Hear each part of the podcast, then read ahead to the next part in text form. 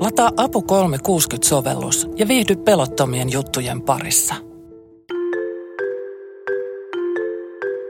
Tuoppi ja röökiaski maksavat molemmat noin 20 markkaa. Lentäminen on kalliimpaa kuin junamatkustaminen. Viisi sekuntia ei haittaa, kymmenestäkään ei vielä sairastu. Kolme sääntöä, jotka taannoin jaettiin Twitterissä nyrkkisääntöjä koskevassa keskustelussa. Kaksi ensimmäistä ei taida enää pitää paikkaansa ja kolmas on kuulemma sääntö ravintolan kokeille.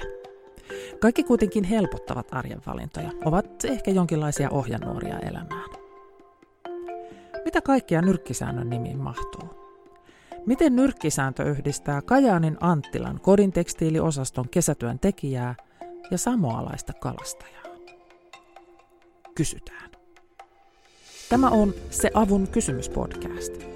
Kerran viikossa tartutaan yhteen aiheeseen ja kysytään vielä yksi kysymys lisää. Minä olen Kati Lahtinen. Mä oon Roope Kaarnen, tutkijatohtori Helsingin yliopistolta ja mä tutkin kognitiotieteitä ja antropologiaa ja kulttuurievoluutiota. Yksi aihe, mitä mä oon tutkinut, että miten sienestäjät tekee päätöksiä ja nämä nyrkkisäännöt niissä etenkin palvelee tämmöisiä hyvin niin kuin, käytännöllisiä tarpeita, kuten älä syö myrkyllisiä sieniä. Että, että meillähän on monta tämmöistä nyrkkisääntöä, mitä opetetaan jo lapsille, kuten poimi vain sieniä, joita tunnet, tai älä poimi ollenkaan valkoisia sieniä, koska se on tietysti valkokärpäsieni, joka on se suurin riski ehkä. Mutta tämäkin sääntö voi johtaa harhaan. Kyllä se voi, ja se ei ole täydellinen, että, että ei niin nyrkkisäännöt välttämättä itsessään riitä tässä maailmassa, vaan tarvitaan myös muuta kirjatietoa ja, ja sosiaalista taitoa ja niin edespäin. Wikipedia määrittelee nyrkkisäännön näin. Nyrkkisääntö tai peukalosääntö on yksinkertaistettu käytännön ohje, joka pätee yleensä, mutta ei jokaisessa tapauksessa. Ihmisenä meillä, niin vaikea kuin se joskus onkin myöntää, on vain rajallinen määrä tietoa tai aikaa tehdä tilanteesta kaiken kattavia laskelmia. Silloin apuun tulee nyrkkisääntö. Sen avulla voidaan tehdä likimääräinen pätevä arvio. Nyrkkisäännöt ovat meille yhteisesti jaettua tietoa ongelmanratkaisutilanteisiin. Nyrkkisääntö voi olla myös ohje itselle, vaikka että punaisia päin ei saa kävellä, paitsi silloin voi, kun ei ole lapsia näkemässä. Lisäksi, ja nyt ollaan isojen asioiden äärellä, nyrkkisäännöt ovat ihmiskunnalle yhteisiä. Tietysti meillä on esimerkiksi moraalikäsityksessä ympäri maailman toistuu tietyt nyrkkisäännöt, kuten esimerkiksi kohtele muita, kuten haluaisit itsesi kohdeltavan, eli tämä kultainen sääntö, joka, joka raamatussakin esiintyy. Tavallaan hyvin yksinkertaisia sääntöjä, jotka asettaa tietyt raamit sosiaaliselle käyttäytymiselle, jotka edelleenkään ei ole täydellisiä, mutta kunhan niitä suurin piirtein noudattaa, niin sitten ei ainakaan tee mitään ihan kammottavaa. No mitä se kertoo meistä ihmisistä, että tämmöisiä on? No nämä, nämä sosiaaliset normit kertoo ennen kaikkea siitä, että me ollaan kooperatiivinen laji, eli me kyetään yhteistoimintaan ja tämmöiseen niin kuin kollaboraatioon, että me luodaan tiettyjä normeja, joita odotetaan muiden ihmisten noudattavana. Se tekee tietysti sosiaalisesta kanssakäynnistä paljon helpompaa. Mutta eikö se kerro myös se, että ihmiset eri puolilla maailmaa on samanlaisia? Meillä on kuitenkin ihan samanlaisia ajatuksia eri puolilla maailmaa. No juurikin näin, että, että esimerkiksi tämä nyrkkisääntöjuttu on semmoinen, mikä huomaa, että se toistuu itsenäisissä kulttuureissa ympäri maailman hyvin samankaltaisena, että joku kognitiivinen taipumus meillä on siihen, että me kehitetään hyvin samanlaisia ratkaisusääntöjä. Kun me puhutaan eri kulttuureissa, me tykätään korostaa niin eri kaltaisuuksia, mutta loppu, loppupeleissä kuitenkin monen kulttuurin taustalta hyvin samankaltaisia ilmiöitä. Se on mielestäni kovin kiehtovaa. Ja miten käsittämättömän ja samalla loogisen samanlaisia ratkaisusääntöjä me ihmiset kehitämmekään. Nyt päästään siihen alussa mainittuun saamoalaisen kalastajan ja kodin tekstiiliosaston myyjän yhdistävään nyrkkisääntöön. Ja palataan Twitterin nyrkkisääntöketjuun. Ketjussa jaettiin paljon paikkaansa pitäviä ja paljon jo vanhentuneita nyrkkisääntöjä. Siellä tuli myös puhe kehon mittaan perustuvista nyrkkisäännöistä. Itse termi nyrkkisääntö sekin perustuu kehon mittaan. Aikuisen miehen nyrkin leveys on noin 10 senttimetriä ja nyrkin leveyttä voi siis käyttää suuntaa antavana mittana. Kerran ketjussa, miten kauan kauan sitten kesätöissä Kajaanin Anttilan korintekstiiliosastolla mittasin lakana kangasta sylimitalla. Käytössä oli toki puolen metrin mittakeppikin, mutta kun kangasta ostettiin useampi metri, opin tekemään ensimmäisen mittauksen käsin sylimitalla. Eli sylini, kun levitän kädet sivuille ja pidän lakana kankaasta kiinni, on puolitoista metriä.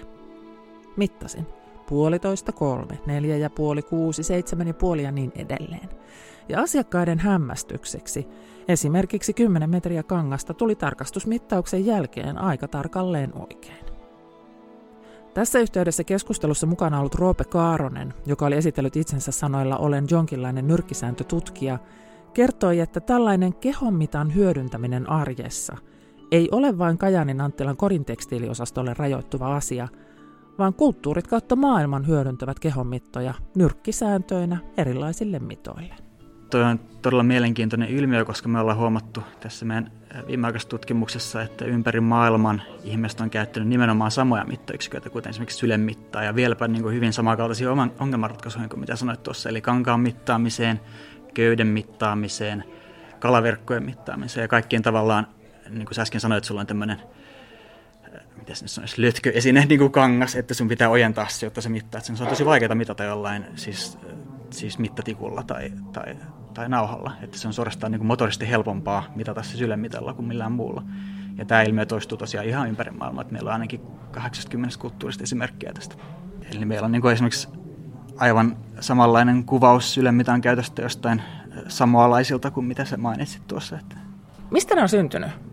Mä, mulle se tuli siis niin kuin käytännöstä. On paljon helpompi ottaa kerralla se puolitoista metriä, kun sillä 50 sentin mittatikulla tehdä monta kertaa mittausta. Joten mä päättelisin tästä, että käytäntö on sanelu ihmiselle tämän. Käytännössä joo, että se niin kuin, noilla nyrkkisäännöillä nimenomaan ratkotaan tämmöisiä käytännön ongelmia. Että se, siinähän ei ole kyse siinä, että sun pitäisi olla nimenomaan tosi tarkkaan niin kuin tismalleen sentilleen mitattu ehkä, vaan se niin kuin hyvin suurpiirteinen tarpeeksi hyvä käytännön tarpeisiin. Mutta tietysti toi omien ruumimittojen käyttö mittayksikköinä, vaikka sylemitta tai Suomessa esimerkiksi vaaksa tai kyynärä tai näitähän on paljon muitakin, niin se on tietysti mittayksikkö aina mukana. Että sä aina kannat sitä mukana ja tilanteessa, kun tilanteessa sä pystyt tehdä sen.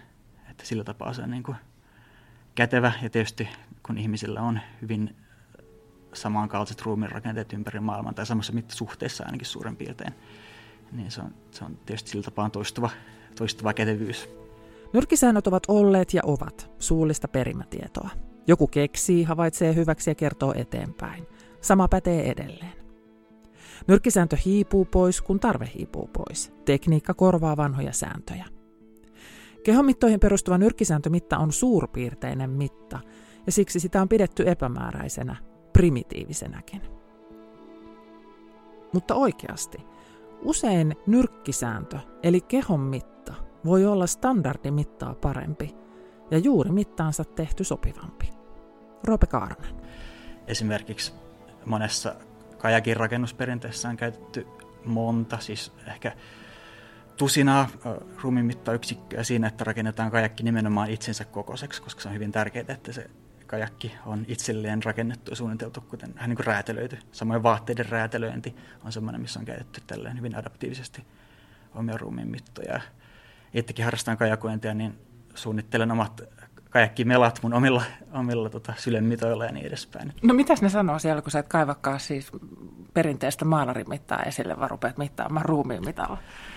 No kyllä tuolla puutyöpailla joku vähän ihmetteli, että mitä, mikä homma tämä on. Ja ylipäänsä sitä, että tietysti vieraan näköinen semmoinen grönlainen kajakkimela. Että... Mutta täysin käyttismitta edelleen. No mä me olen tuosta Lauttasaaresta Ahvenanmaalle sillä melalla, että sikäli on kokeiltu, kokeiltu ja koettu se, että oikein hyvä, hyvän esineen sillä saa rakennettu. Mutta siis jos ajatellaan, että nämä on tämmöisiä kansalaisopiston kursseja ja siellä sitten on, mitä nyt on, niin kuin kirkkoveneen ja kaiken muun mahdollisen tekemään. Joku mm. tekee ruumisarkkuakin siellä mm. itselleen ja, ja siellä sitten niin työmiehen mittanauhe otetaan esille, niin sä voit olla esimerkkinä siitä, että aivan hyvin voi ottaa sen niin kuin oman vartalonsa siihen ja käyttää sitä juuri oikeanlaisena mittana. Juuri näin, että oli huvittavaa, että sä otit ruumisarkun esimerkiksi, koska meillä oli muistaakseni joku, joku esimerkki jostain kulttuurista, että nimenomaan ruumi, ruumisarkkuun käytettiin omaa ruumiin mittaa, mikä tietysti on ihan johdonmukaista, koska totta kai sun ruumisarkku on sun itsesi kokoinen. Okei, okay, kankaan mittaaminen, kalastus, kajakin rakentaminen, vaatteet. Mietin tämmöistä mittaa kuin koura, joka on, toistuu ruokaohjeessa. Mm sanotaan, että hyppysellinen jotain ja kourallinen jotain, niin kenen koura se on? Niin, no yleensä se on oma tietysti monessa kontekstissa, just vaikka ruoalaitos, se on vähän suurpiirteistä, että sille on niin väliä, että kenen se on, että hyppysellinen sitä sun tätä, niin ei se nyt silleen hirveästi asioita muuta, mutta noissa ergonomisessa ratkaisussa, kuten kaikin rakentamisessa tai jousen rakennuksessa tai keihään mittaamisessa ja niin edespäin, se on tärkeää, että se on oma mitta, jos, jos se niin idea on, että teet sen sulle itselleen omaan käyttöön.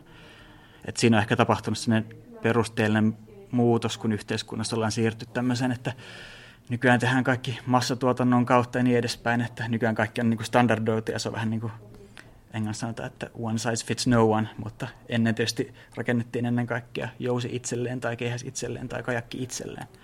Silloin käytti omia ruumiinmittoja.